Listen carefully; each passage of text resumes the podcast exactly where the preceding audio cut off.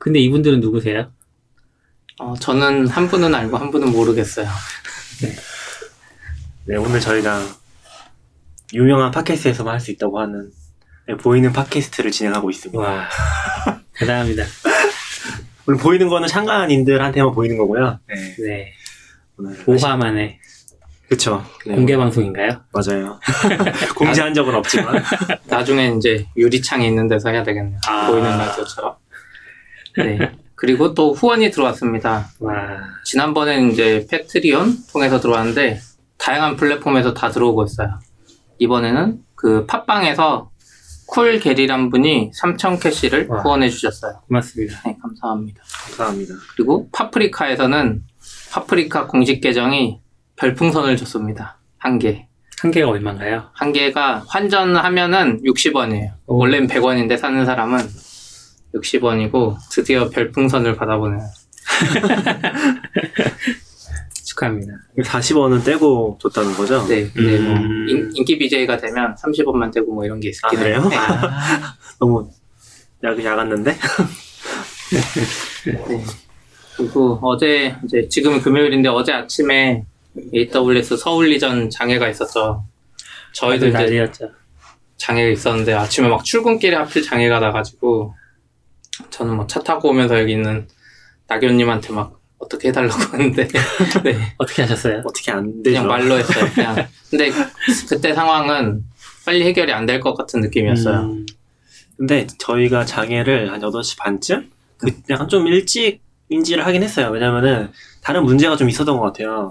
이게 다른 문제인지 아니면은 그쪽에 문제가 생겨서 내부 서버가 동작을 제대로 안 하는 상태에서 문제가 발생한 건지 모르겠는데 어, 서버가 좀 이상하긴 했어요. 앱이 안 된다고 이제 저희 회사분이 얘기를 해서 아. 들어가 봤더니 정말 앱이 안 되는 거예요. 그래서 이제 아마존에 들어가서 CloudWatch를 보는데 이게 CloudWatch가 조금 이상해요. 왜냐면은 서버가 안 되면은 알림이 와야 되잖아요. 그쵸. 근데 저희 알림도 안 왔었고 CloudWatch 들어갔는데 날짜가 어제 기준으로 찍히는 거예요. 우리 보통 UTC 기준으로 보면은 어제 기준으로 찍히잖아요. 네. 근데 이게 최근에 바뀌었거든요. 한 1년 됐나? 1년 안 됐을 것 같은데 지금 이제 local 시간으로 잘 찍어줘요. 그쵸. 근데 어제는 제가 제가 이제 집에 있었는데 그때는 집에서 들어가 보니까 어 제 컴퓨터 설정이 잘못된 건지 이제 어제 기준으로 나, 나오는 거예요. 그 음, metric들이. 그래서, 아, 이거는, 아, 내가 뭔가 잘못했구나. 보통 이제, 나보다는 플랫폼을 믿어야 되잖아요. 그쵸. 거기다 AWS인데.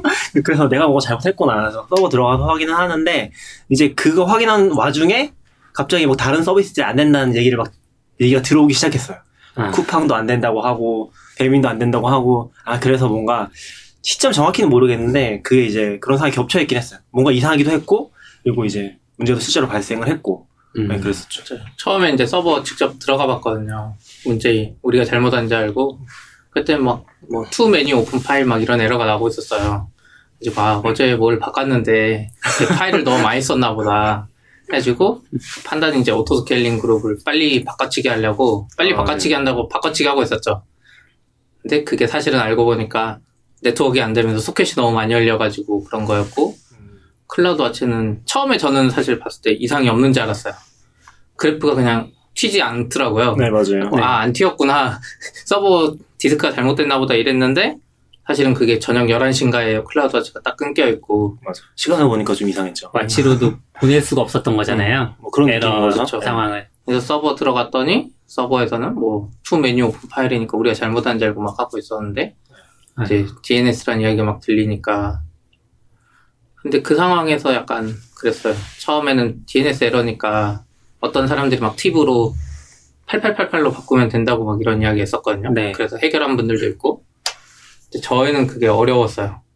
왜냐면 이미지 AMI를 구워서 이제 배포하는 회사들은 서버가 막 30대 40대 들어가면 그게 애초에 안 들어가잖아요. 들어가기도 힘들고 네. 그리고 저희는 또 서버를 지금 교체, 교체하고 있는데, 그 서버가 뜨면서 하는 작업 중에 하나가, GitHub에서 그 뭐 SSH 키를 가져오거든요? GitHub, SSH 키를 못 가져와. 아, 네, 그래서 또 안 뜨고, 막. 네, 맞아요. 그쪽 내부 DNS를 사용해서 외부에 나가니까, 어, GitHub을 리얼, 수- 어, 네, GitHub의 주소를 못 가져오는 거죠.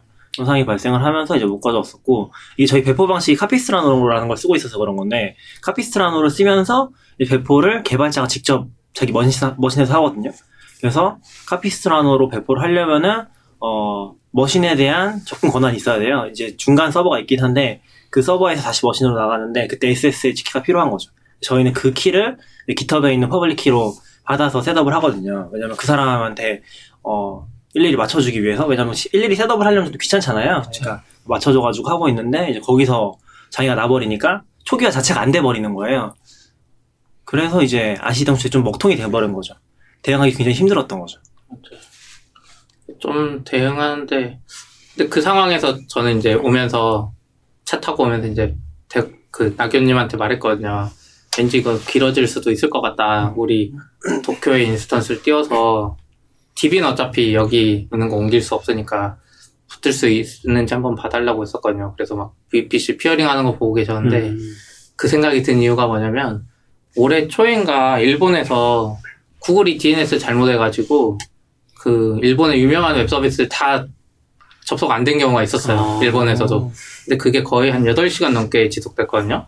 그리고 막 전파되는데 오래 걸리고. 이건 차라리 아마존이니까 내부 DNS 빨리 바뀌었는데 그때 구글은 좀 심각했어요.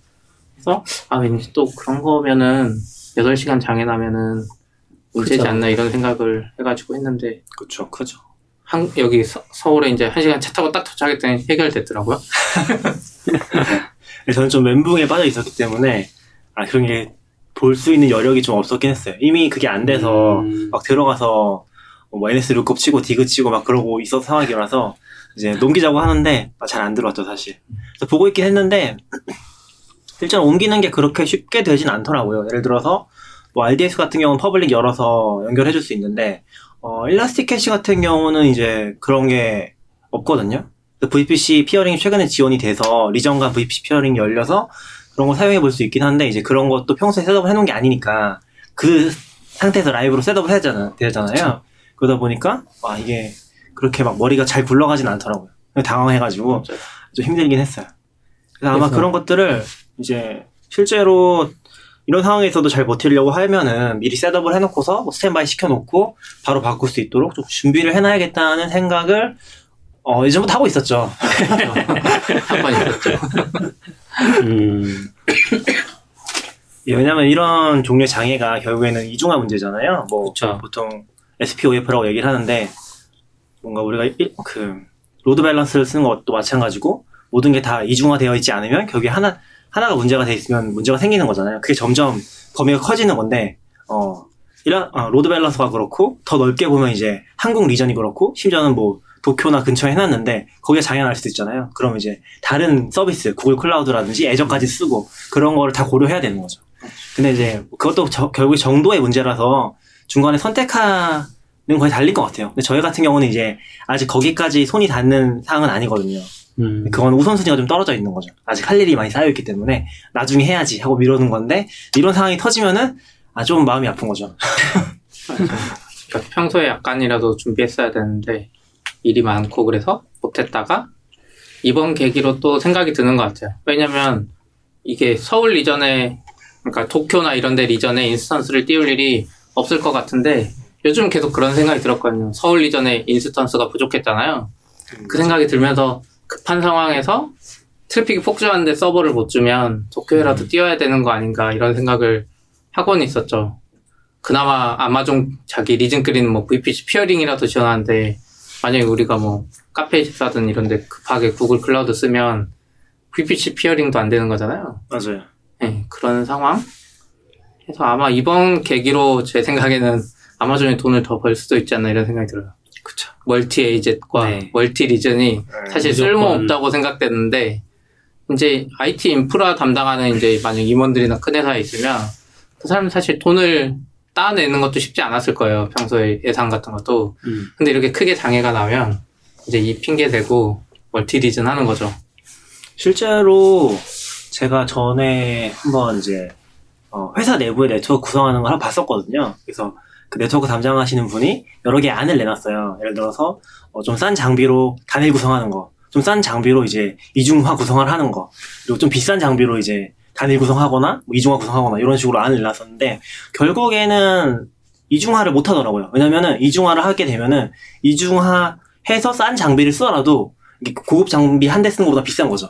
그러니까 어 이게 임원급들의 판단이 들어가면은 아 그럼 네트워크 끊기면 끊기는 대로 쓰지 뭐 그런 식의 판단이 되는 거죠.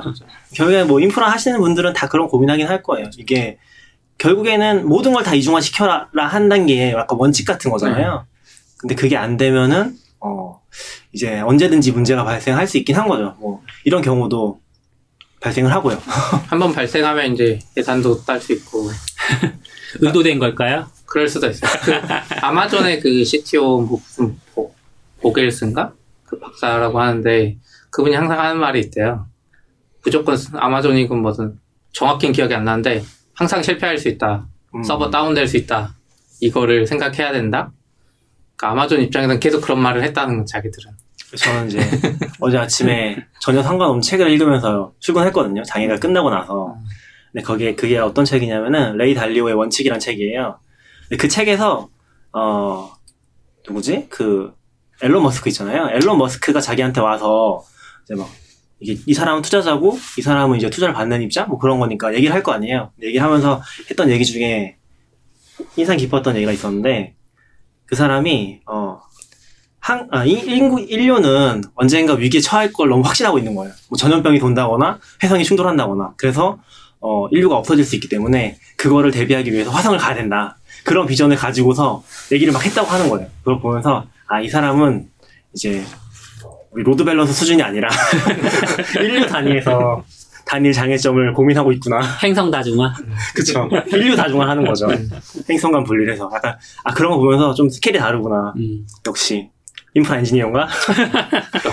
심지어는 뭐 로켓 기술 그런 거 전혀 몰랐다고 하더라고요. 모르는데 아 나 이제 음. 배우면서 시작할 거다 그런 식으로 얘기하면서 비전만 가지고 지금 실제로 하고 있잖아요. 네. 사업가는 진짜. 네. 대단하다고 느끼긴 했어요. 좀 생각하는 게 완전 다르구나 음. 그런 것도 있었습니다. 그리고 이거 장애 났을 때 이거는 약간 자랑인데 저희가 실검 4위 했어요. 와. 당근마켓이 배달의 민족이랑 쿠팡을 다 이기고 근데 이제 조선일보 소녀는 못 이기고 그건 뭐예요? 네. 조선일보 손 모르겠어요. 아무튼 걔는 더 압도적인 일이었고 네. 그래서 이런 거 보면서 약간 저희는 어제도 그 생각이 들었어요. 어차피 우리가 실수한 거 아니었고 아마존이 한 건데 그 와중에 실검에 올라가니까 뭔가 기분이 좋더라고요. 마음은 아프지만 네, 마음은 아프지만. 근데 10대, 20대 인기 검색어 없고 30대부터 50대 사이에 다 4위, 5위 막 음. 이랬거든요. 그래서 저희도 어디 행사 가면 젊은 친구들은 몰라요. 저희 서비스를 아예. 네. 어제 어제도 잘 네, 몰랐었죠. 어제도 네. 노션 모임 갔는데 거기서도 모르는 분들 많았고 네. 아무튼 그렇습니다. 저도 어, 얼마 전에 들었던 얘기인데 자기는 당근마켓 안 쓰는데 자기 어머니한테 물어보니까 당근마켓 쓰고 있더라. 음. 많이 쓰고 있더라. 그런 얘기들도 있더라고요. 그래서 의외로 이게 반대로 퍼지는 것 같아요. 내가 그러니까 내 나이 또래 사람들이 위에 퍼뜨리는 게 아니라 위에 있는 또래 사람들이 이미 쓰고 있고 얘기를 해보면 알고 있는 뭐 그런 음. 느낌인 거죠. 아, 참고로 네이버 실검 4위의 위력이 그렇게 크진 않은 것 같아요. 저희 가입자가 그렇게 늘진? 않았습니다. 네, 약간 기대했는데, 음. 네. 예, 아무 잠깐이니까. 네. 네. 이게 그나마 AWS가 장애를 겪으면 우리 서비스 말고 다른 데도 똑같이 다 서비스 장애를 겪으니까 그렇죠. 인프라 엔지니어의 마음이 편하죠. 예, 무겁기는 해도 그래도 이렇게 죄책감이 좀 덜 할 것 같은 그냥 더큰 생각이 회사가. 저기 장애나 그쵸. 있으니까, 뭐 배민이나 쿠팡도 어쩔 수 없는데 만약 클라우드, 막, 안 유명한 클라우드 써가지고 거기 장애 나면, 그쵸 우리만 장애 나니까, 우리가 잘못한 것 같잖아. 아직까지는 애저는 스타트업에서 많이 안 쓰는 느낌이죠. Azure 조금 쓰는데, 음. 주로 애- Azure가 지금 지난 달인가? 지난 분기인가? 매출인가 순이익 기준으로 1등 했다고 그런 것도 아, 있어요. 전 세계에서요. 네. 전 세계 아, 예. 근데 이제 그건 약간 엎치락뒤치락 하는 것 같고, 근데 Azure는 약간 옛날 전통적인 윈도우 라이센스 쪽에 쉽게 들어가는 것도 있고, 영업을 잘하잖아요, 어쨌든. 근데 아마존도 뭐 잘하고, 둘이 1, 2등 할 것 같아요, 계속. 근데 스타트업은 애저 쓸 일이 진짜 많진 않을 것 같아요. 애저 쓰다가 안 됐으면 이제 우리만 안 됐다고 또 많이 고통받았겠죠. 아니에요, 애저.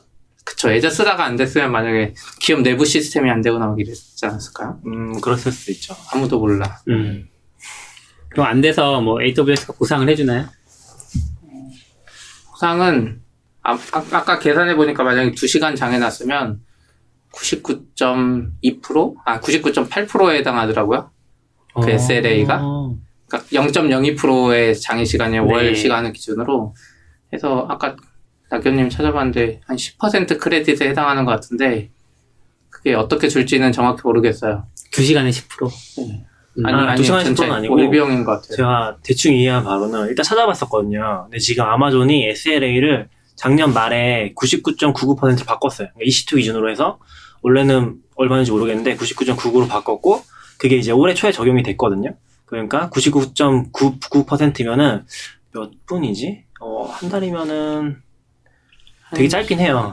한 시간 안 될 것 같아요. 한 네. 30분이나? 한 시간도 그거보다 훨씬 짧을 거예요. 근데 아무튼 이제 그 시간을 초과한 장애가 있었으면은 이제 그 장애 비율에 따라서 크레딧을 주거든요. 뭐 네. 손해배상을 청구하려면은 그거는 별도로 진행해야 되는 거고 아, 그러니까 거기에 맞는 보상 정책은 이제 크레딧을 주는 거고 그 크레딧은 장애가 난 서비스들을 쭉 요구해 놓고 그거에 한 달 비용에서 그 몇 퍼센트를 크레딧 주는 거예요. 뭐 10% 음. 혹은 이제 더 많이 장애가 기간이 길었으면 30% 이런 식으로 그 자원에 대한 한 달간 쓴 비용에 대해서 이제 주는 거죠. 그런 식으로 주는 것 같은데 실제로 뭐 이거를 만약에 개인이나 직접 어, 아마존 사용하는 경우에는 그 장애가 났다는 거를 다 직접 소명을 해서 신청을 해야 된다고 하더라고요. 그러니까 사실은 굉장히 귀찮은 거죠. 복잡하고. 또 그러네요. 이런 경우에는 굉장히 광고비한 장애잖아요. 네. 그래서 EC2 100대씩 쓰는데 하나 찾아가지고 안 됐다는 거 증명하는 것도 사실 굉장히 힘든 거잖아요. 근데 아마 중간에 벤더가 껴있으면은 거기서 좀 중재를 해주지 않을까? 뭐 그 정도 생각을 하고 있어요. 지금 정확히는 저희도 안내를 받지 못해서 어떤 식으로 보상이 이루어질지 모르겠어요. 네, 저도 아까 AWS 매니저님이 전화 왔었는데 설명해 주신다 그러더라고요. 조만간 와서 음. 회사 와서. 아마 그때도 물어볼 것 같고 저희는 이제 또 환불 관련돼서는 메가존이라고 그쪽 파트너사 쓰는데 그쪽에서 또 알아봐 주신다고 해서 그 결과가 나오면 좀 알려드릴 수 있을 것 같아요. 공개할 수 있는 선에서는. 근데 네. 이제 전체 서버비나 이런 거에 비해서 큰 금액은 아니라서 네, 음. 그렇죠. 우리가 직접 다 찾아서 신청해야 된다고 하면은 조금 애매한 상황이긴 한 것 같아요. 이 와중에 대한항공은 인프라를 AWS로 이전한다는 발표를 해서 장애나기 전에 그러니까요. 바로 직전에 됐잖아요. 바로 직전이죠. 뉴스가 났는데 맞아. 근데 어제 장애 나면서 또 막 기사 난 것들 보면은 이게 해외 클라우드에 의존해서 막 문제가 생긴 거라는 얘기 되게 많았잖아요. 그리고 카페24 주가가 막 오르고. 이상해요. 우리나라. 근데 대한항공 이거 이전하는 거 이제 기사 보면서 제가 그런 생각이 들었어요. 어, 다른 데에 맡긴 게 아니라 LG CNS에 맡겼거든요. 근데 LG CNS가 이제 삼성이랑 뭐 몇 개 해서 SI로 이제 위에 있는 갑 중에 하나들이잖아요. 아, 네. 갑은 아니고 을이겠죠? 아, 네. 근데 이런 데들은 이제 예전에 IDC도 직접 운영하고 이제 이런 대한항공 같은 거 외주 받으면 서버비를 엄청 크게 청구해요. 막 네트워크 장비까지 다 사는 걸로 해가지고 몇 천만 원, 몇 억이 장비로만 들어가는데 이걸 AWS로 했다는 기사 보면서 왠지 AWS가 우선 영업을 대한항공이 한 것 같고 제가 느끼기는 그래서 그리고 평소에 이제 옛날 서버들은 대한항공 같은 데도 이벤트를 많이 하잖아요. 이벤트 확 들어오면 죽잖아요. 근데 그런 걸 대응하려면 대응해달라고 LG CNS 같은데 SI 회사 하면 회사는 아 그럼 서버를 천 대 사야 됩니다. 하고 천 대가 이제 평소에 놀겠죠 일반적으로는. 그쵸. 근데 그런 상황이 반복돼서 이제 SI도 AWS를 하는구나 이런 생각이 들었어요. 그냥 단순히 대한항공이 AWS 쓰는 게 아니라 외주를 통해서 하는 서비스들도 이제 옛날 IDC처럼 안 하고 초기 비용도 적고 그러기 때문에 제가 이거를 좀 느낀 게 뭐였냐면 제가 이제 성남시의 그 도서관 결제 서류를 다 봤거든요 최근에 심심해서 그 성남시의 이제 도서관 특정 부서에 결제 서류 1년치를 다 볼 수 있어요. 아, 그건 어디서 보신 거예요? 그게 뭐 정부 데이터 포털 뭐 이런 데였을 거예요. 아, 네. 그냥 뭐 부서를 딱 지정할 수 있어요.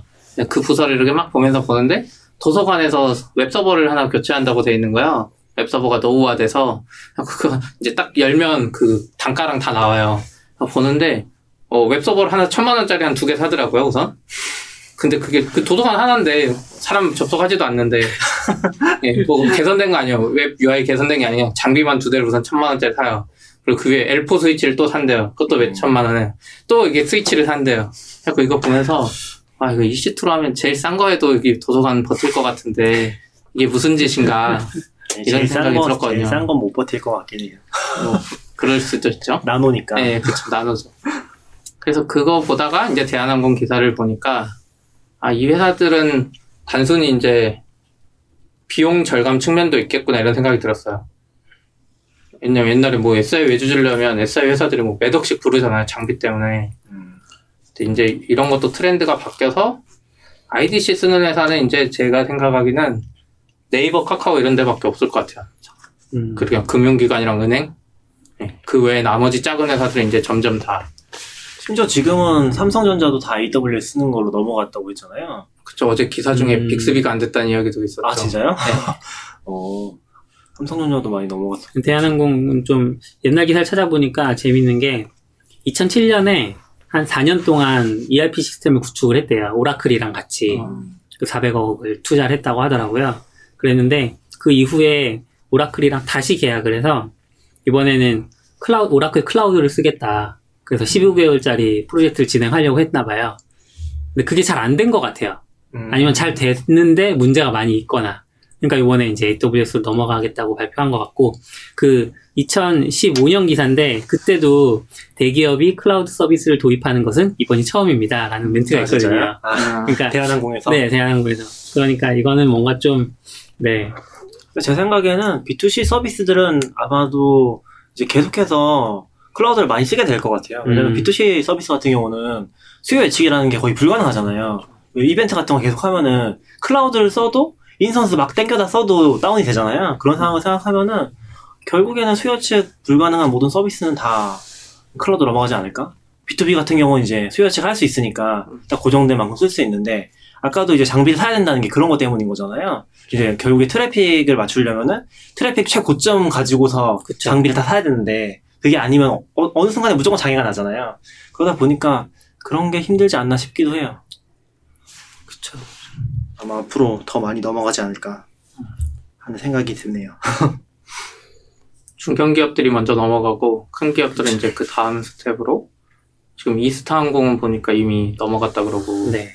AWS 홈페이지에 가면 이스타항공 사례가 아예 있더라고요. 아, 그래요? 그래서 잘 옮겼다. 옛날에 얘네가 시드니 쪽에 있는 무슨 호스팅을 했나 봐요. 그래서 좀 느렸는데 그거 AWS 옮겨오면서 뭐 레이턴시도 좋아지고 했다고. 음. 제주항공이랑은 다른 데죠. 네. 왜냐면 다른 AWS. 행사 가면 항상 제주항공인가가 있... 아니 이스타항공인가 그게? 음, 다른 데긴 해요. 주황색에 뭐 공항이 있어서 이스타. 항상 AWS 이- 행사에서 아니고 이스타. 있더라고요. 이스타였나 보네요. 주황색 이스타. 제주도 주황색 아니에요? 제주도 주황색이었나? 음, 맞는 거 같아요. 다 주황색인 것 같아요.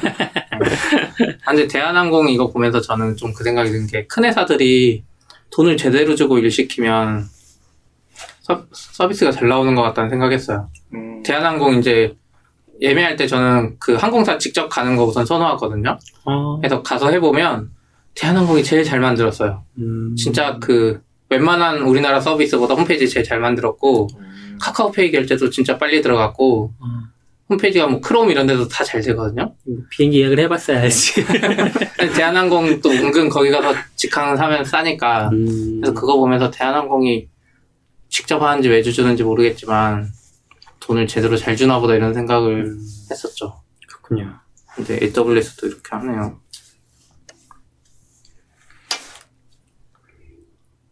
ODK는 장애에 상관없었나요? 영향이? 네, 저희는 기본적으로는 서버들이나 이런 구축을 다 오레곤에다가 해놓은 상태라서 일단 장애에 직접적인 영향은 없었고 한국 리전에서는 그 S3를 그 한국 콘텐츠 수급하는 용도로 FTP처럼 사용하는 곳이 있었는데 그 시점에는 뭐 딱히 업로드도 안 하셨나 봐요. 안 된다는 연락도 없고 그냥 저희 메가존 쓰고 있는데 메가존에서 막 아침에 전화가 막 이렇게 많이 왔대요. 너네 한국 리전 쓰고 있으면 문제 있을 수 있다. 네. 안 쓰고 있어서 괜찮은데요. 했다고 하더라고요. 그 이야기 들으니까 약간 그 생각이 들더라고요. 어제도 이제 메가존에서 저도 차 타고 오는데 전화가 오더라고요. 이제 저희는 알고 있는데 그래서 그거 보면서 아, AWS 수준의 장애나면 모니터링 안 해도 이게 전화해 주는구나. 이게 그 생각이 그. 중, 중개업체라고 해야 되나요? 네. 그 중간 파트너사. 업체, 네. 파트너 입장에서는 고객한테 먼저 연락을 받아서 변명을 하기보다는 먼저 선빵을 날리는 거죠. 네. 고객한테 전화를 해서 이거 우리 지금 장애 겪을 것 같은데 너네 대응할 수 있으면 대응해봐. 근데 대응 못 하더라도 일단 우리한테 욕은 하지 마. 이런, 이런 거 아닐까. P모사 얘기도 재밌었던 것 같은데 거기도 AWS를 이제 도입을 해서 쓰고 있나 봐요. 근데 이제 그게 옮기는 과정에 있었다고 하더라고요. 그래서 어, 레거시는 잘 되고 옮긴 부분만 잘안 아유. 되는 장애를 겪었다고 그런 네. 얘기도 있더라고요. 바꾸지 말라고 그렇겠지. 하는 거 아니에요? 또 바꾸면 장애 더 많이 나는 거 아니에요? 그런 상황에서 진짜 애매한 것 같긴 해요. 음. 저희도 이제 어제 좀 재밌었던 게 어, 클라우드 와치가 잘 안 됐다고 했잖아요. 재밌는 거는 장애가 다 끝나고 나서 그때 알림이 왔어요. 서버들이 안 된다. 장애가 거의 끝나자마자 그런 알림들이 막 오더라고요. 그래서 광고라서 왔어요. 되게 타이밍이 참. 그런 거 캐치하는 건 외부 서비스에 써야 된다 봐요. 아, 맞아요. 그래서 맞아요. 제가 어제 다 끝나고 이제 집에 가서 이메일을 딱 보는데 좀 워드프레스에 제트팩이란 플러그인 깔아서 쓰거든요, 공짜로. 근데 걔는 서비스 홈페이지 블로그가 다운되면 이메일로 알려줘요. 음, 보니까 저희 그 8시 반 장애 났을 때 왔더라고요. 음. AWS 블로그 두 개인데 해주고 아 얘가 제일 빨리 찾았구나. 애들도 AWS에서 못 찾았을 것 같은데 네, 맞아요. 그래서 외부에다가 네. 업타임 같은 거 많이 쓰잖아요. 맞아요. 진짜 찔러보는 용도로. 네. 그런 거 없으면은 그냥 내부 모니터링만으로는 좀 한계가 있다는 생각이 들긴 하더라고요. 어, 제가 어제 이상한 모임에 가서 원데이 이모콘이라고 하는데 거기 가서 노션 사용자 모임에서 발표를 했습니다. 노션이 뭔가요? 노션이 이제 노트 앱 문서화 도구라고 해야 되나요? 문서를 정리할 수 있는 앱인데 어, 개인들이 우선 많이 쓰고 있고 지금 보면은 음, 그러니까 베어 같은 노트 앱을 쓰시던 분들이 이제 베어 같은 게 약간 개발자나 마크다운 친숙한 분들이 좋아하는데 불편한 점이 많아요 사실. 뭔가를 추가하려면 뭐 문법을 알아야 되고 뭐 단축키가 있다고 하지만. 음, 근데 노션은 그런 부분이 이제 엄청 편해요. 그냥 왠지 뭔가 다 되는 느낌이에요. URL 갖다 집어넣으면 URL 되고 뭐 웹페이지 갖다 넣으면 웹페이지가 떠 있고. 음. 그래서 이제 비개발자분들이 좋아하는데 개발자들도 요즘엔 좋아하고 그래서 제가 이제 발표한 거는 저희 회사에서 노션 쓰는 이야기를 했거든요. 음, 이제 스타트업에서 어떻게 쓰는지 이런 이야기를 했는데 어, 재밌었던 것 같아요. 거기서 이제 다른 분들이 쓰는 것도 봤는데 엄청 잘 쓰시더라고요. 회사에서 팀으로 쓰려면 네. 비용이 얼마나 되나요? 어, 비용 생각 안 해봤는데 4.99달러인가요? 인당? 인당. 인당 그 정도 했던 것 오. 같은데 잠시만요. 그러면 회사 입장에서는 슬랙 말고 또 하나 고정 지출이 나가는 그쵸? 아 인당 4달 아 팀은 인당 8달러네요. 8달러? 오, 꽤 센데요? personal이랑 좀 달라서 개인이 쓰면은 그냥 인당 4달러 정도로 쓸 수 있고요. 혼자서 같이 공동 편집자가 없는 거죠. 네. 근데 이제 팀으로 쓰면은 인당 8달러? 네, 한 달에? 8달러. 어, 얘기하신 것처럼 슬랙을 같이 쓰면은 그만큼 비용이 더 나간다고 봐야죠. 네. 그런데 이제 지금 아까도 얘기하셨지만 아직까지는 보면은 개인으로 많이 쓰시는 것 같아요. 그러니까 혼자서 노트 앱을 찾다가 어 이런 신박한 게 있네 하고서 이제 쓰기 시작하는데 아마 팀으로 쓰는 데가 아직은 많지 않을 것 같긴 해요. 왜냐면 팀으로 쓴다는 게 결국엔 좀 팀 단위 혹은 전사적으로 도입해서 그쵸. 쓴다는 거잖아요. 아직은 대안 툴을 많이 쓰, 들 쓰실 거라서 뭐 컨플루언스라든지 지라라든지 다 겹쳐 있거든요. 포지션이 노트 앱이긴 하지만 그래서 아직 팀 단위로 쓰는 경우 많지 않을 것 같긴 한데 저희가 이제 팀 단위로 쓰면서 저희는 전사적으로 쓰고 있거든요. 지금 저희 회사 인원이 몇 명이죠? 13명? 12명 정도 되는데 그렇게 해서 전사적으로 쓰고 있어서 그런 경험을 했던 것들을 이제 블로그 글도 써, 쓰셨었고 그걸 어제 가서 공개 아, 공유했던 거죠. 음, 근데 어제 가서 이제 딴 사람들도 다 회사에 이제 속해 있는 분들이 많아서 보니까 어, 어떤 회사는 이제 혼자 쓰다가 옆에 보니까 같은 직군의 디자이너들이 다 같이 쓰고 있어서 회사에 말해서 디자인 팀만 쓰고 뭐 음, 근데 회사 전사적으로는 컨플루엔스를 쓰고 이런 경우 많더라고요. 어떤 분들 이제 개인적으로 진짜 잘 쓰는데 회사는 컨플루언스 쓰고 음. 이런 경우가 많은데 어 근데 이제 쓰고 싶어하는 사람들 많은데 문서화를 막 고민하고 이런 거 문서 만드는 걸 좋아하는 사람들은 노션 같은 걸 막 쓰고 싶은데 기존 방식대로 그냥 문서화 그냥 있는 정도만 대충 하는 걸 그러니까 그렇게 needs가 많지 않은 분들은 컨플루언스 정도로 만족하는 것 같아요. 쓰던 툴이 있으면 또 네. 옮겨가기가 쉽지 않으니까. 근데 컨플루언스만 해도 사실 좋은 툴이긴 해요. 사실 더 해린 문서 툴이 있죠. 제 예전에 회사에 있을 때 썼는데 워드프레스를 음? 아, 아니 MS 워드랑 파워포인트 이게 이게 클라우드에 어떻게 연동되는 방식이 있어요. 네. 아. 네, 그래서 특정 파일을 접근할 수 있- 접근하려면 다 권한이 있어야 되고 폴더처럼 각- 마치 구글 드라이브처럼. 그래서 오피스 파일 365 아닌가요, 그게? 아, 오피스 365 전이었어요. 어. 그때는 오피스 365가 아니었고 회사 자체 솔루션이 있었고 권한이 없으면 파일이 열지도 못하고 근데 그거를 딱 더블 클릭해서 워드가 열려요 프로그램 그 워드 편집하고 다시 저장하면 거기 들어가고 저장이 되고. 근데 그게 옛날 방식의 writing을 하던 그러니까 문서 도구를 하던 분들은 그게 엄청 좋다고 생각하시더라고요. 음, 예, 참고로 제가 예전에 했던 이제 네이버인데 네이버에서 그런 걸 밀던 팀이 있었지만 개발자들은 다 컨플루언스 썼어요. 개발자 그러니까 다 거의 다. 그래서 아마 지금은 결국 그거 없어졌을 것 같은데 그러니까 그게 구글 드라이브의 전 세대 같은 느낌인 거네요. 맞아요. 근데 이제 파일 기반이고 네. 그 파일에 접속하는 권한을 그 중간에서 catch해가지고 뭔가 못하게 하는 느낌이었어요. 음, 근데 결국 그거는 많이 쓰이지 못했거든요. 그런 툴보다는 확실히 컨플루언스가 좋고, 근데 제가 생각에는 컨플루언스 다음엔 이제 노션이 잘만 하면 노션이 되지 않을까 생각이 들어요. 원래 저희 회사에서도 저는 저 오기 전이긴 한데 컨플루언스 쓰셨다고 했었잖아요. 그때 네. 좀잘 안 됐었다고 했잖아요. 어떤 부분이. 아, 그- 이제 발표할 때? 있었는데 네. 우선 느려요. 음, 어, 서비스형으로 쓰셨어요? 네, 컨플루언스 클라우드로 썼죠. 왜냐면 우선 컨플루언스를 설치할 수는 있는데 그거를 애초에 생각 안 했어요. 왜냐면 그 네이버 같은데 큰 회사도 써보면 Confluence 관리하는 팀이 진짜 힘들어요. 음. 아, 문서가 그럼- 많이 생기면 그게 기하급수적으로 엄청 느려지나 보더라고요. Confluence를 관리하는 팀 자체가 따로 있었던 거예요. 네네. 그러니까 Confluence만 한 거 아니고 네. 사내 뭐 인사 시스템이나 뭐 이런 거 하는 팀이 있었는데 네.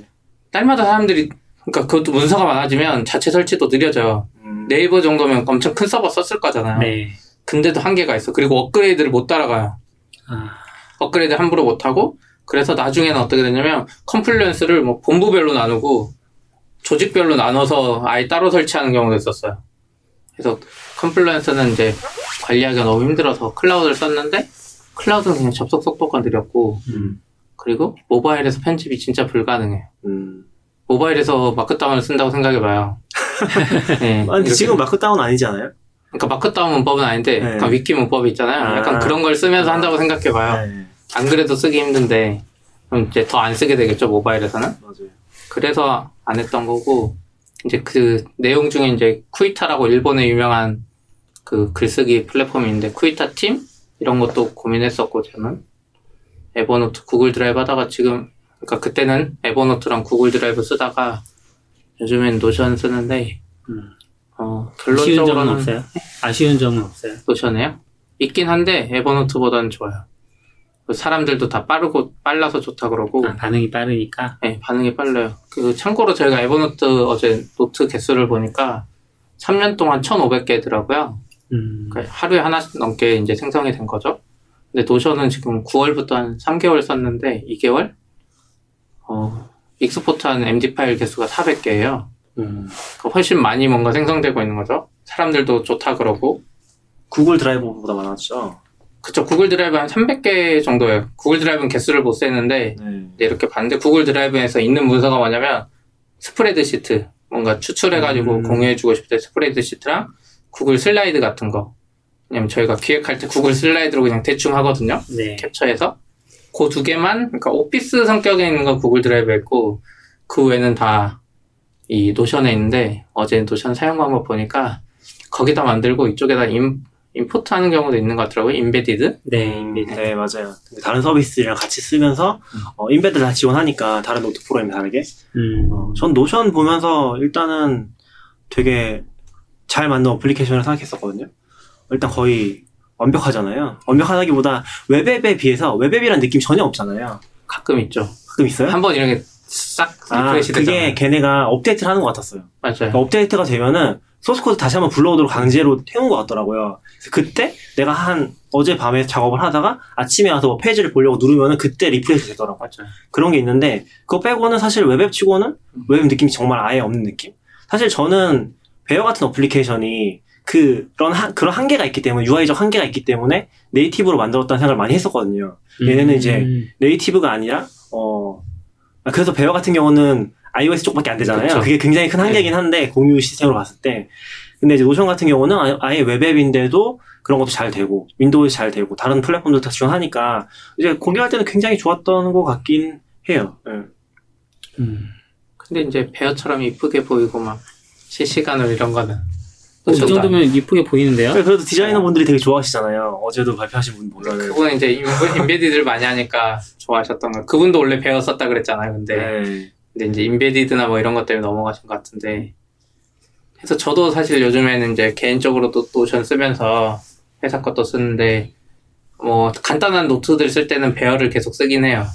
Bear에다 간단한 거 쓰고 이제 아 이걸 정리해야 되겠다 싶으면 그걸 뽑아가지고 Notion에 쓰는데 지금도 사실 애매해요. 저도 어디에 쓸지. 예, 이걸 Bear에 쓸까 Notion에 쓸까 하다가 아, 나중에 보고 싶으면 Notion에 써야지 하면서도 또 Bear에 쓰게 되고 맞아요. 예. 저는 이게 접근성이 진짜 중요하다는 생각이 많이 들었어요.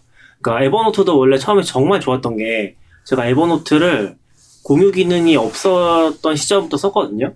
그게 옛날에 윈도우에서 어, Evernote 1점대인가? 그, 그, 그 공유 기능이 나오면서 2점인가 3.0으로 넘어갔는데 클라우드 기능이 그게 없을 때부터 썼는데 그때 정말 좋았던 게 뭐냐면은 메모를 남길 수 있는 게 너무 좋았어요. 그, 그게 뭐냐면은 윈도우에서 뭔가 메모를 남기려고 하면은 메모장을 키잖아요. 그 다음에 막 적어요. 저장을 하면은 제목 없음이라고 만들어지는 거예요. 제목 없음 문서가 계속 쌓여요. 그런 식으로 메모를 하면은. 근데 이제 노, 어, Evernote 같은 경우는 아예 제목 없는 문서 메모장을 만들어 놓고서 그 메모장을 계속 추가해 나가잖아요. 그래서 이제 스크롤 하면은 쭉 메- 모든 메모가 다 보이는 거죠. 그게 너무 편해서 처음에 쓰기 시작했었는데 그게 확장이 됐었고 그게 사람들이 워낙 접근성이 좋고 native 앱이다 보니까 굉장히 빠르게 퍼졌던 거잖아요. 사실 뭐 제가 썼던 거랑 상상할 수 없을 정도로 생산성 앱으로서 이제 엄청 유명해졌잖아요.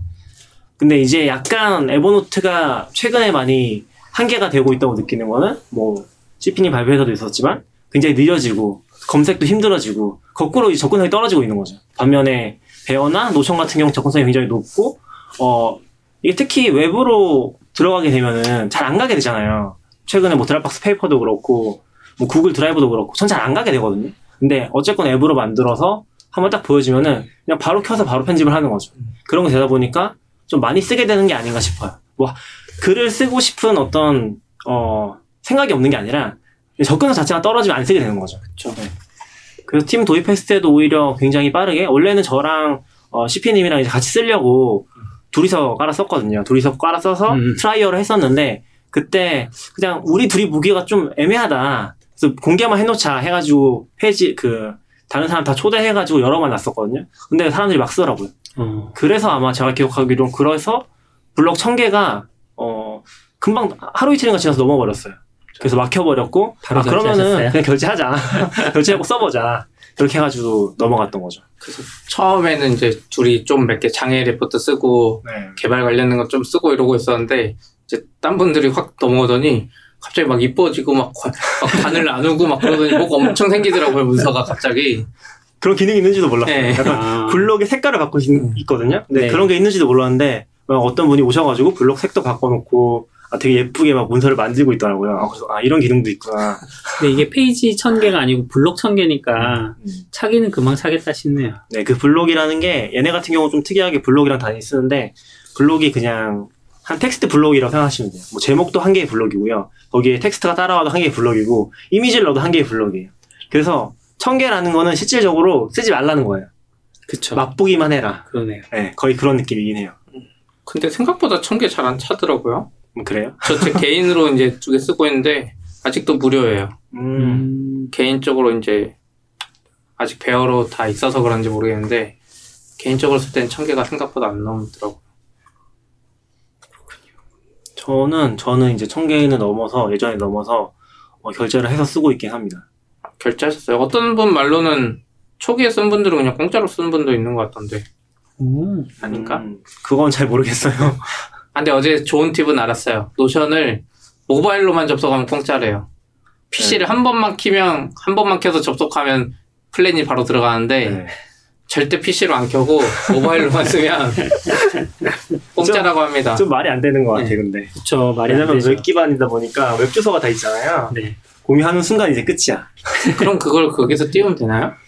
Chrome에서 모바일 그 user agent로 해가지고 Notion을 이렇게 아, 띄우면 얘들은 알 방법이 없잖아요. 모바일 앱을 말하는 거 아닐까요? 모바일 앱에서만 쓰면은 무료다? 그런 거? 아닐까요? 모바일 앱에 user agent, 아니죠, 이거 잡아내가지고 애가 쓰는 user agent가 뭔지 알았는데 뭐 그럴 수 있긴 하겠네요. 생각을 해봤어요.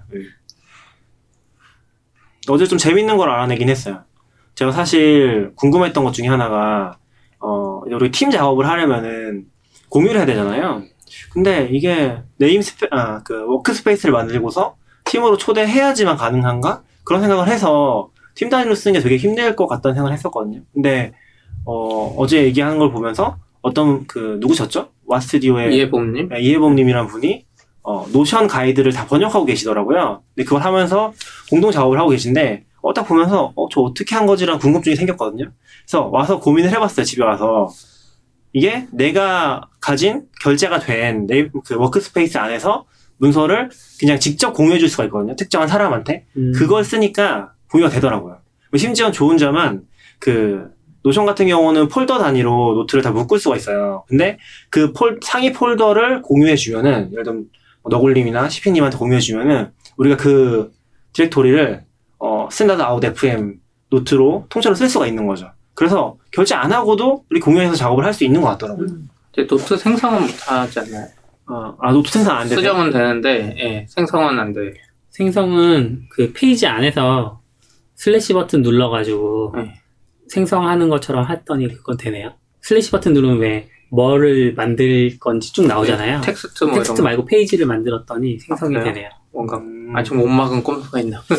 못 막은 건지 아니면 원래 그런 식으로 생성을 하라고 네. 권장하는 건지. 아니면 뭐 오너가 미리 만들어 주기만 하면 되긴 하죠. 그럴 네. 수도 있죠. 음. 저 같은 경우는 이제 와이프랑 공짜로 어떻게든 써보려고 네. 제거 공유해서 막 쓰는데 추가가 안 되니까 그냥 노트 하나에다 그냥 계속 추가하고 있거든요. 음, 저는 저도 와이프랑 쓰고 있는데 그냥 하나의 계정으로 쓰고 있어요. 음. 하나의 계정을 사람 구분 안 하고서 그 namespace를 같이 공유해서 집안일 같은 거, 집안에서 하는 일이라든지 막 물건 샀던 거라든지 같이 정리하고 있거든요. 그런 식으로 쓰기 되게 좋긴 하더라고요. 저는 원래 이제 음. 굉장히 Bear를 좋아하거든요. 그래서 어제 모임에도 이제 Bear 티셔츠가 있었으면은 그- 그걸 입고 가면 어떨까? 라는 생각이 할 정도로 이제 Bear를 좋아하는데 알아보는 사람 많았겠네요. 굉장히 도발적이죠. 네. Bear는 같이 쓰긴 진짜 힘들어요. 일단 뭐 Windows 환경에서 아예 지원 안 하기도 하고 그리고 Bear는 지원해도 어, 같은 macOS를 쓰더라도 노트를 공유하는 것 자체가 안 되거든요. 웹도 없고 그러다 보니까 일단은 좀 개인 노트라는 게 굉장히 강해요. 근데 개인 노트로서 굉장히 좋은데 공유를 하려고 하면은 난감한 거죠. 그래서 그냥 Notion을 쓰면 좋겠다 해서 Notion을 쓰고 있긴 해요. 이러다가 Notion이 다 먹어버리겠어. 실제로 Notion이 자기네 컨셉 얘기했던 걸 보면은 한 네 가지 정도 될 건데 노트, wiki, task, 데이터베이스잖아요.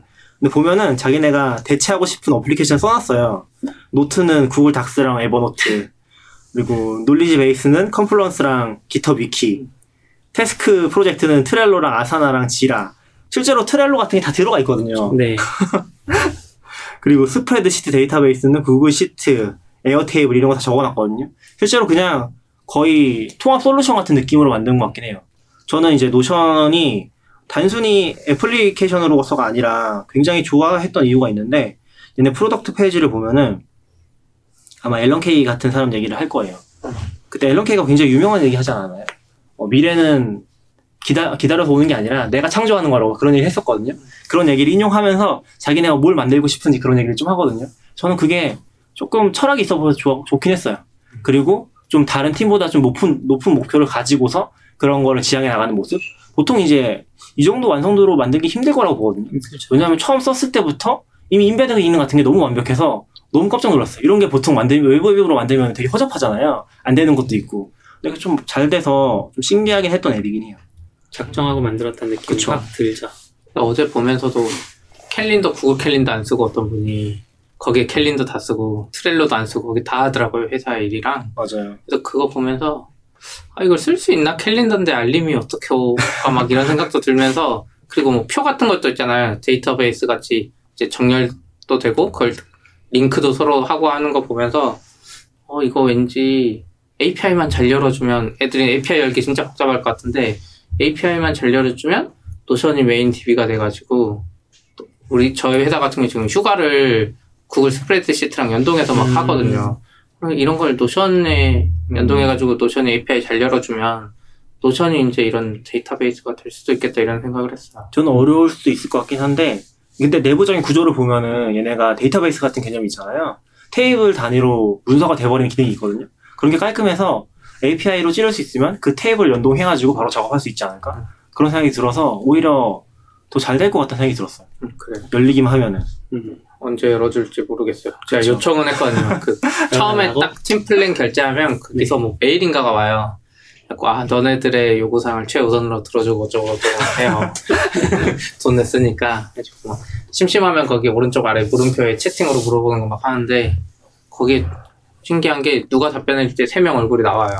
아, 근데 그 직원들 그런 것 같아요. CS 담당 직원인 것 같아요. 그래서 그 중에 한 명이 이제 채팅으로 답변해요. 일반적으로는 그냥 대표 사진 같은 게 나와가지고 이모티콘 나와서 그냥 누가 답변하는지 모르잖아요. 음, 근데 깔끔하게 잘해주더라고요. 저희 노트 이제 private 쓰다가 날라간 분이 있어서 요청해봤는데 그것도 바로 복구해주고 음. 그리고 좀 애들이 생각이 있다고 느낀 게 private 노트는 날라간 거잖아요. 그 저는 그냥 아 내가 관리자니까 애들이 일반적으로 미국 애들 안 그러지만 한국이었으면 내가 복구해달라 그랬으면 관리자인 나한테 그 노트를 다 줬을 것 같은 느낌인 거예요. 아, 근데 애들은 이제 그런 걸 확실히 알고 있으니까 그걸 그 사람 계정에 workspace로 복구해 주더라고요. 오, 그래서 좀 생각을 생각 있는 애들이구나 그런 생각을 했어요. 음. 그것도 굉장히 좋은 기능 중에 하나가 어, 그냥 페이지 자체를 웹에다 바로 publishing 할 수 있는 기능을 제공을 해요. 음. 저희가 그걸로 채용 공고도 만들었었죠. 음, 그쵸. 채용 공고를 Notion이 그렇게 하길래 그걸 보고 만들었는데 맞지. 생각보다 괜찮았어요. 그 전에는 로켓펀치나 이런 데 거를 링크 걸었거든요. 네. 우리가 이것 때문에 채용 페이지 만드는 건 좀 별론 것 같아서 그쵸. 로켓펀치가 깔끔해서 거기 썼는데 Notion으로 넘어오고 나서 Notion이 훨씬 깔끔하고 좋더라고요. 음. 업데이트도 바로바로 되고. 그렇죠. 아, 그게 굉장히 좋은 게 Notion이 어, 계속 좋다고 지금 칭찬을 하고 있는데 실제로 공동 편집이 정말 잘 돼요. 음. 거의 구글 드라이브 수준 정도 되는 것 같아요. 보통 구글 드라이브가 공동 작업할 때 제일 잘 되는 수준 중에 하나로 얘기하잖아요. 네. 근데 그 정도 선에서 어, 크게 차이 못 느낄 정도로 lock이 있는 것도 아니고 특별하게 충돌이 아직까지는 없었던 것 같고 그래서 한 음. 그 이거 만들 때도 이 채용 공고 만들 때도 한 대여섯 명이 붙어가지고 다 같이 편집을 했거든요. 이제 각 세부적으로 만드는 부분은 세부적인 그 채용 공고는 또 각 직군별로 작성을 하고 또 이제 회사 소개, 회사 문화 같은 거 쓰시는 분들은 그런 것도 작성하고 그래서 한 대여섯 명이 부터 작성했는데 어, 굉장히 잘 협업이 됐죠. 그래서 금방 또 끝났었고, 음, 좋네요. 그쵸. 네. 음. 굉장히 잘 됩니다. 노션이 더 발전할 수 있을지 기대해 볼 만한 것 같아요. 음. 에버노트 이제 끝난 것 같고 저는 이제 노트계에서 유니콘이 나오면은 거의 Notion이 될 것 같긴 해요. 음. Notion 주식 살 방법이 없나요? 아직은 없겠죠? 이미 투자 굉장히 많이 받은 것 같긴 하더라고요. 들어가 있는 데 많긴 하던데. 아, 미국이니까 그런 거 되는 거 아니야? 그 뭐지? 페인트 칠해주고 뭐 주식 받고 이런 거 있잖아요. 아, 그런 게 어디. 어디였죠? 모르겠어요. 어디였죠? 뭐 실리콘밸리 미드 보니까 뭐 그런 거 많이 나오던데 페인트 칠해주고 주식으로 받고. 아니 주식으로. 네. 주식 얘기가 나와서 그런데 쿠팡이 2조 추가 투자를 받았다고 하더라고요. 음, 저 이거 네. 보고 좀 놀라면서도 왠지 뭔가 결단이 날 것 같은 느낌이긴 했어요. 저는.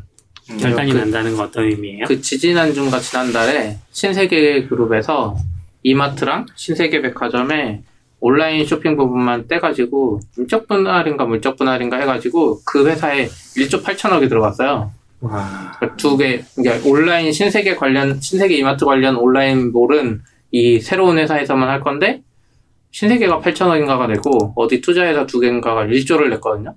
와, 그러니까 엄청 큰 물류회사가 생긴 거잖아. 안 그래도 파워가 센데. 그래서 그거 보면서 어, 쿠팡은 어떻게 버틸 수 있나? 돈 옛날에 받은 거 다 썼을 텐데 이랬는데 바로 쿠팡이 2조 나온 게안 그래도 3년 동안 지금 기사를 보면 1조 7천억이 넘는 적자 생겨서 자본 잠식 상태라고 되어 있었는데 이제 그 3년 4년 전에 받았던 돈이 한 1조 조금 넘는 음. 돈이었던 것 같아요. 요번에 두 배 정도를 받아서 얼마를 받았다고요? 3년 전에 아, 지금. 요번에 2조 요번에는 7천억. 2조 7천억. 어. 그렇게. 아니 아니에요. 받은 돈이 그 정도가 되는 건 아니고 네. 아, 아닌가요? 2조 투- 아. 추가 투자는 2조를 받았대요. 그 소뱅에서만 한 거예요? 어, 소프트뱅크의 그 엔젤 펀드인가 있잖아요. 비전 음, 펀드. 비전 비전 펀드, 네. 비전 거기서- 펀드에서, 네. 추가 투자를 했다는 거죠. 네. 저는 조금 이런 기업들을 볼때좀 다른 방향에서 봐야 되긴 하는 것 같아요.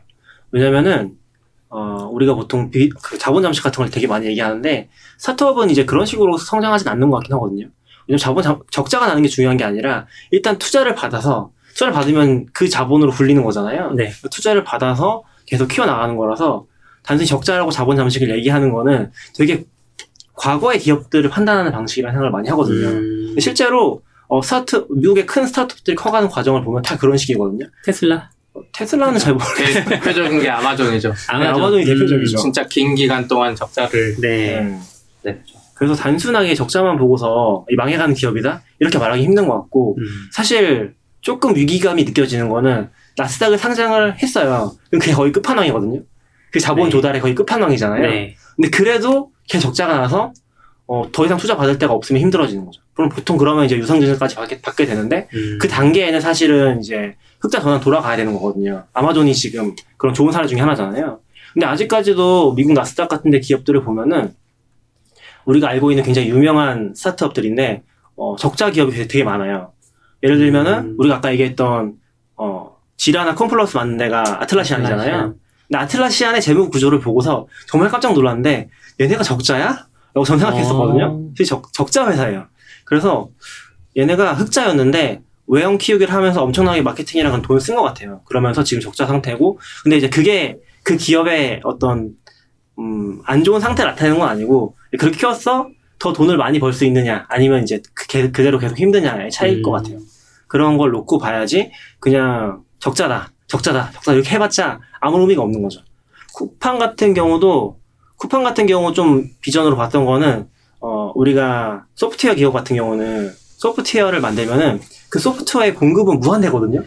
왜냐면은 만들어져 있는 거니까. 그쵸. 근데 어 그러다 보니까 마케팅이 엄청 중요해요. 마케팅을 가지고서 이 소프트웨어의 가치를 거의 무한대로 키워나갈 수 있는 거예요. 근데 음. 물류는 그게 안 되잖아요. 안 되죠. 그러니까 물류 시스템 만들어 놓고서 비슷한 걸 하고 싶은 것 같아요. 이 엄청나게 큰걸 음. 만든 다음에 우리가 마케팅이든 뭐든 잘해서 어 이거 끌어갈 수만 있으면 공급은 다 할 수 있어. 그런 거죠. 음, 그런 걸로 키워 나가려고 하는데 아직까지는 돈이 더 많이 드는 거죠. 그래서 그 게임 지금 치킨 게임으로 좀 가고 있는 것 같은데 그 게임의 결과는 좀 봐야 될 것 같아요. 아직까지는 잘 모르겠지만. 음, 이제 쿠팡은 치킨 게임이고 신세계 이마트는 그냥 약간 좀 막- 막상 보면 신세계 이마트에서 엄청 공격적이진 않아요. 자기들 뭐 적자 나면서까지 하는 것 같진 않았는데 약간 그게 문제인 것 같아요. 쿠팡만 있었으면은 쿠팡이 무조건 잘 될 것 같아요. 그렇죠. 근데 이 신세계 이마트가 뭐 하는지 모르겠어요. 애들이 쿠팡 돈 떨어질 때까지 음. 계속 버티는 건지. 근데 이제 저희도 요즘에 쿠팡 많이 쓰거든요. 애 태어나면서 쿠팡이 비싼 건 알지만 일요일에도 배송이 오고 애기 뭐 분유 사야 되는데 일요일에 배송이 오고 이마트는 일요일에 문 닫는 날이 있거든요. 음, 그리고 그런 것 때문에 쿠팡도 많이 쓰고 이마트도 많이 쓰는데 막 섞어 쓰긴 해요. 어떤 날은 이마트에서 아침 배송 썼다가 막 쿠팡에 아침 로켓 뭐죠? 로켓 배송. 네, 로켓 배송 뭐 아침에 오는 거? 로켓 프레시? 그때 음. 누가 그러지 않았어요? 자기 어, 자기네 아이들은 네. 로켓 배송이 택배라고 아, 같은 건 줄. 안다고? 저희 그 지난번에 아. 후원해주신 저희 대표 네. 그 아, 아들이 있는데 아들이 택배를 그냥 로켓 배송이라고 부르는 아, 네. 로켓 배송 워낙 많이 쓰니까 이제 네. 구분이 안 되는 거죠. 약간 그런 그런 것 정도로, 같아 요. 옛날에 일본이나 미국 보면 택배 박스가 아무렇지도 않게 아마존이었잖아요. 네. 약간 한국에서는 로켓 배송이 그런 음, 느낌? 저도 같은 경우도 컬리 많이 쓰고 있어요. 음, 그래서 약간 컬리, 이마트, 쿠팡 이런 것들이 기존의 어떤 물류 상식 같은 것들 많이 바꿔놓고 있긴 하잖아요. 그러니까 워낙 편해서 또 소비자는 그런 거 쓰다가 음. 망하면 갈아타면 되겠죠. 뭐. 그 쿠팡이 확실히 배송 쪽에 신경을 많이 쓰고 있는 것 같은 게 원래 쿠팡맨 뭐 이렇게 하면서 그 배송 자영업자들을 흡수를 했었잖아요.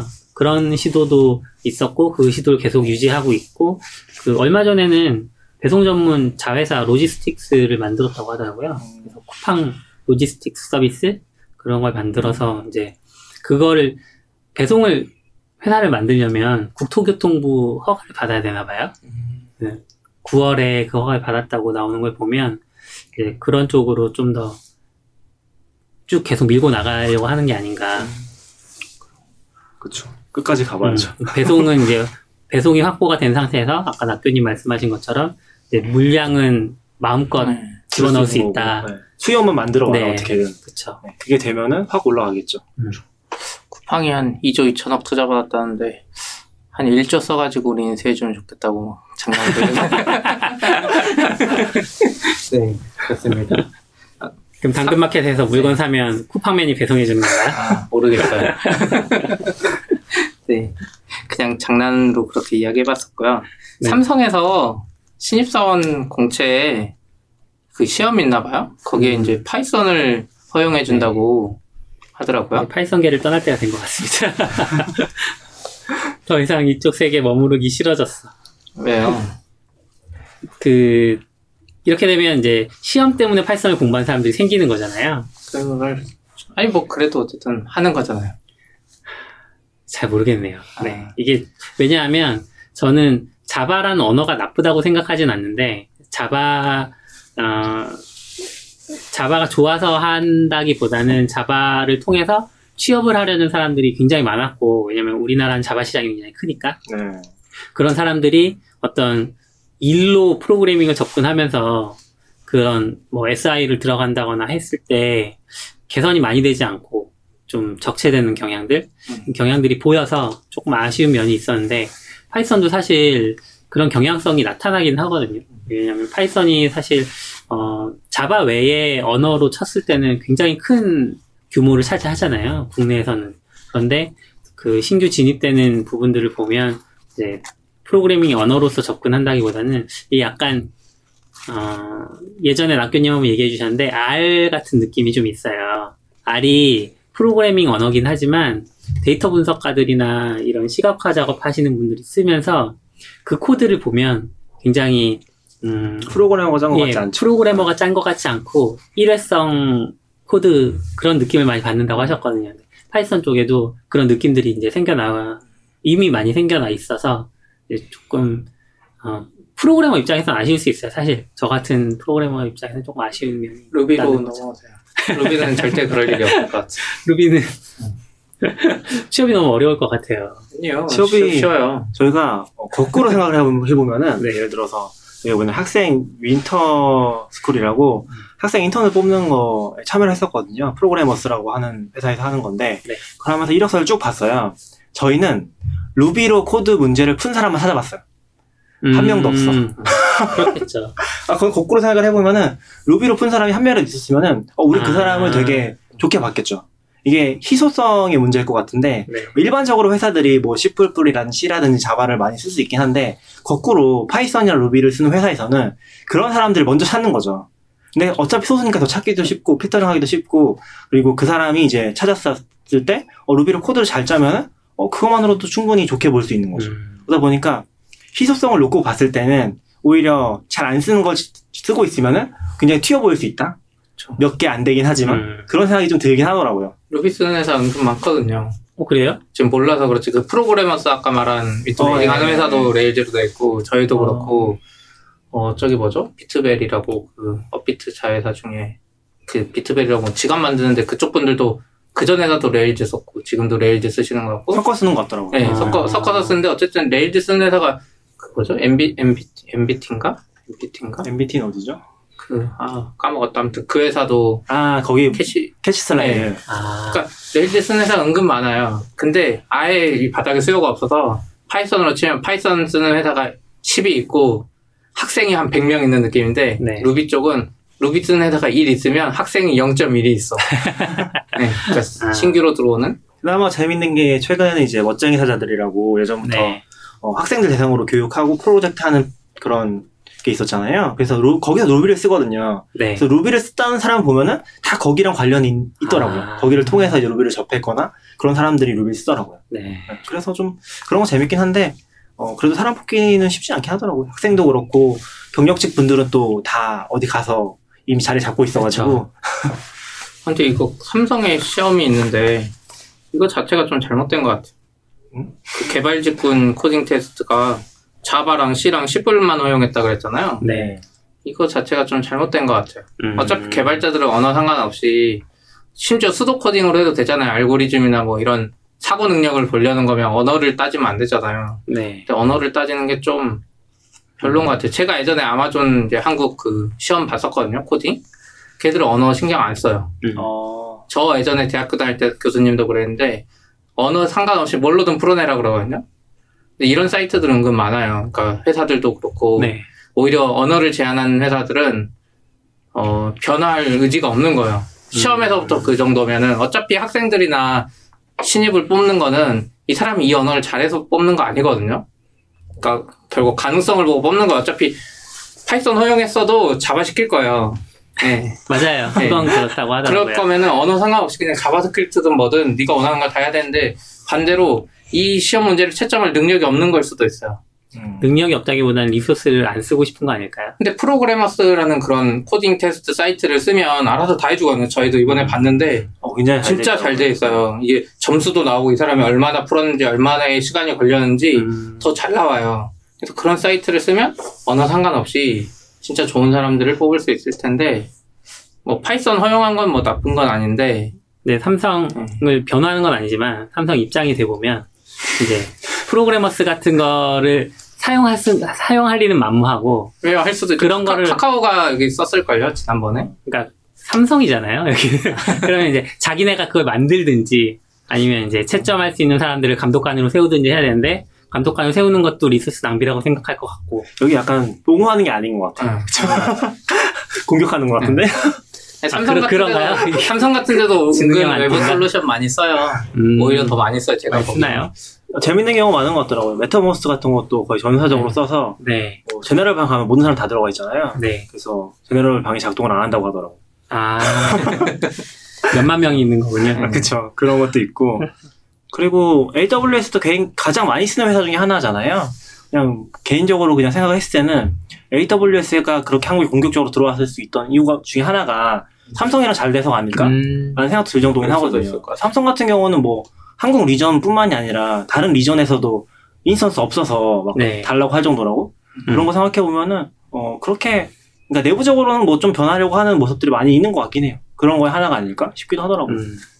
루비는 루비도 해줬으면 좋겠다. 저는- 왜냐면 이번에 프로그래머스 그 이제 코딩 문제를 쭉 보는데 아, C로 푼 학생들이 진짜 많아요. C+. 그러니까 아. 본인을 주려거나 파이썬이나 뭐 자바스크립트라고 썼는데 알고리즘 네, 맞아요. 문제는 C로 푼 거예요. 그래서 왜 그랬냐고 이제 물어보거나 이러면 알고리즘 이제 준비하고 뭐 이런 학생들을 보면 다 C로 한대요, 애초에. 그게 약간 이런 영향도 있는, 이게 전 생각하면 좀 이상한 거예요. 내 주력 언어로 해야 될 것 같은데, 알고리즘을 음. C나 C+로 하는 게 약간, 그리고 이제 보통 이런 부분에서는 스타트업이나 웹 개발이 굉장히 많잖아요. 근데도 과제를 다 C++로 했다는 거 보면은 조금 아쉬운 생각이 들긴 하는 거죠. 실제로 학생들 사이에서는 파이썬 쓰는 것조차도 되게 진보적이라고 해야 되나? 그렇죠. 그런 분위기라고 하더라고요. 파이콘 제일 큰데. 파이썬 제일 큰데. 파이썬이 제일 파이썬 커뮤니티가 그나마 제일 큰데도, 큰데도 그렇죠. 그런 얘기를 하더라고요. 그러니까 따로 공부한 학생들이 그렇게 많지는 않다고. 커리큘럼에 일단 없으니까. 네. 10년쯤 지나면 또 바뀌어 있을 수도 있을 것 같아요, 제 생각에는. 아, 10, 20년? 바뀌었죠. 왜냐면 제가 거의 14, 대학교 때니까 거의 14년 전? 그때 파이썬 처음 접하면서 할 때 지금 루비보다 못했거든요. 아, 네, 루비보다 못한 취급 받고 막 그랬는데 파이썬 절대 안 뜰 언어 같았는데. 그래서 아이디가 네, 아이디에 뒤에 그때 파이가 PY가 들어가는 게 파이썬이잖아요. 파이썬인데 어, 근데 이제 해보니까 진짜 좋은 것들은 결국 나중에 이게 퍼지게 되는 것 같아요. 이제 앞으로는 파이썬 잘 될 것 같아요. 루비는 그냥 저는 뭐 생태계 문제도 굉장히 크다고 생각하는데 학생들이 공부하는 거 보면은 결국에 뭔가 있으니까 공부한다는 생각이 들긴 하더라고요. 파이썬으로 검색하니까 어 뭐가 나와 음. 따라해 볼 수 있겠어. 근데 루비는 뭐 아예 안 나오니까 여기 낙교님이 글을 안 써서 그래요. 그러네요. 낙교님 한때 열심히 쓰시더니 네. 안 쓰시더라고요. 다시 열심히 써야죠. 그래서 저는 좀 그런 생각 많이 들었어요. 그런 생태계가 좀 만들어져야지 어, 많이 쓸 것 같고 파이썬 같은 경우도 그러니까 입문을 할 때 볼 수 있는 책들이 꽤 많잖아요. 많기도 네, 하고 또 온라인에 많죠. 공개된 것도 있었잖아요. 네. 루비는 일단 그런 게 아예 전무하니까 음. 일단 알지도 못하고 더 공부해보고 싶어도 어, 볼 게 없는 거죠. 왜냐면 지금 학생들은 책을 안 보거든요. 책을 안 보고 다 온라인 강좌나 뭐 유데미라든지 그런 걸 차라리 보거나 아니면 유튜브를 보거나 그런 식으로 공부하다 보니까 온라인에 없으면은 없는 거예요. 세상에 없는 지식. 아, 그쵸. 그 영어로 막 찾아보는 정도가 아니면은 네. 이제 스스로 하기 힘든 거죠. 저 음. 같은 경우도 루비를 되게 좋아했던 이유 중에 하나가 일본어 했기 때문이기도 하거든요. 음. 찾아보니까 계속 끊임없이 나오니까 그런 것도 좀 있는 것 같아요. 그러면 거의 완벽한 문서화 도구인 노션을 찾으셨으니까 이제 문서화를 하시면 되겠네요. 그래서 온라인도 공개해 주세요. 아, 그 노션을 쓰진 않고요. 저는 개인적인 글은 다 베어로 쓰고 있습니다. 네. 블로그 글도 베어로 쓰고 있고 어쨌든 쓰시라고요. 노션보다 베어가 좋습니다. 뭐지? 노션 모임 것 얘기하다가 네. 어. 어쨌든 저도 글을 많이 써야 되겠다는 생각을 해요. 저희 회사는 이제 루비 쓰면서도 얼마 전에 낙교님이 또 회사 안에 글 써서 커뮤니티 이런 것도 잘 해보자 이렇게 했거든요. 루비 모임도 만들어보고. 음, 네. 그게 좀 고민이 있었던 게 저희가 이제 루비를 중심으로 쓰는 회사고 어, 루비를 가지고 성장한 회사인데 계속 고민이 되는 거죠. 파이썬이나 다른 언어를 이제 받아들여야 되나? 사람을 뽑기 힘드니까. 음. 근데 또 거꾸로 생각해 보면은 지금 저는 최근에 되게 충격받았던 사건 중에 하나가 깃랩이거든요. 깃랩이 사실은 저는 망할 줄 알았어요. 깃헙도 너무 잘했었고 깃헙 엔터프라이즈가 워낙 큰 데서 많이 사용을 하니까 깃랩은 안 되겠네 이렇게 음. 생각했었고 뭐 다들 비슷하게 생각했을 것 같아요. 근데 지금 보면은 깃랩이 이제 새로운 유니콘이라고 얘기를 하거든요. 네. 너무 충격적인 거죠. 그걸, 본- 그걸 보는데 사실 깃헙도 그렇고 깃랩도 그렇고 다 루비거든요. 자, 루비 온 음. 레일즈 기반으로 해서 만든 거고 깃랩은 진짜 코드가 그냥 레일즈 코드예요. 공개가 돼 있었고 지금도 그렇게 또 발전하고 있는데 음. 근데 그걸 보면은 어 루비가 안 되니까 포기를 해야 되는 건가? 아니면 우리가 차라리 좀 leading해서 키워나가야 되는 건가? 라는 생각이 들긴 하더라고요. 네. 그래서 좀 진취적으로 한번 해보자. 어. 길게 봤을 때는 어, 짧게 봤을 때는 모르겠지만 짧게 보기 힘들잖아요, 사실. 그런 계획을 하고 있어요. 잘 되길. 네.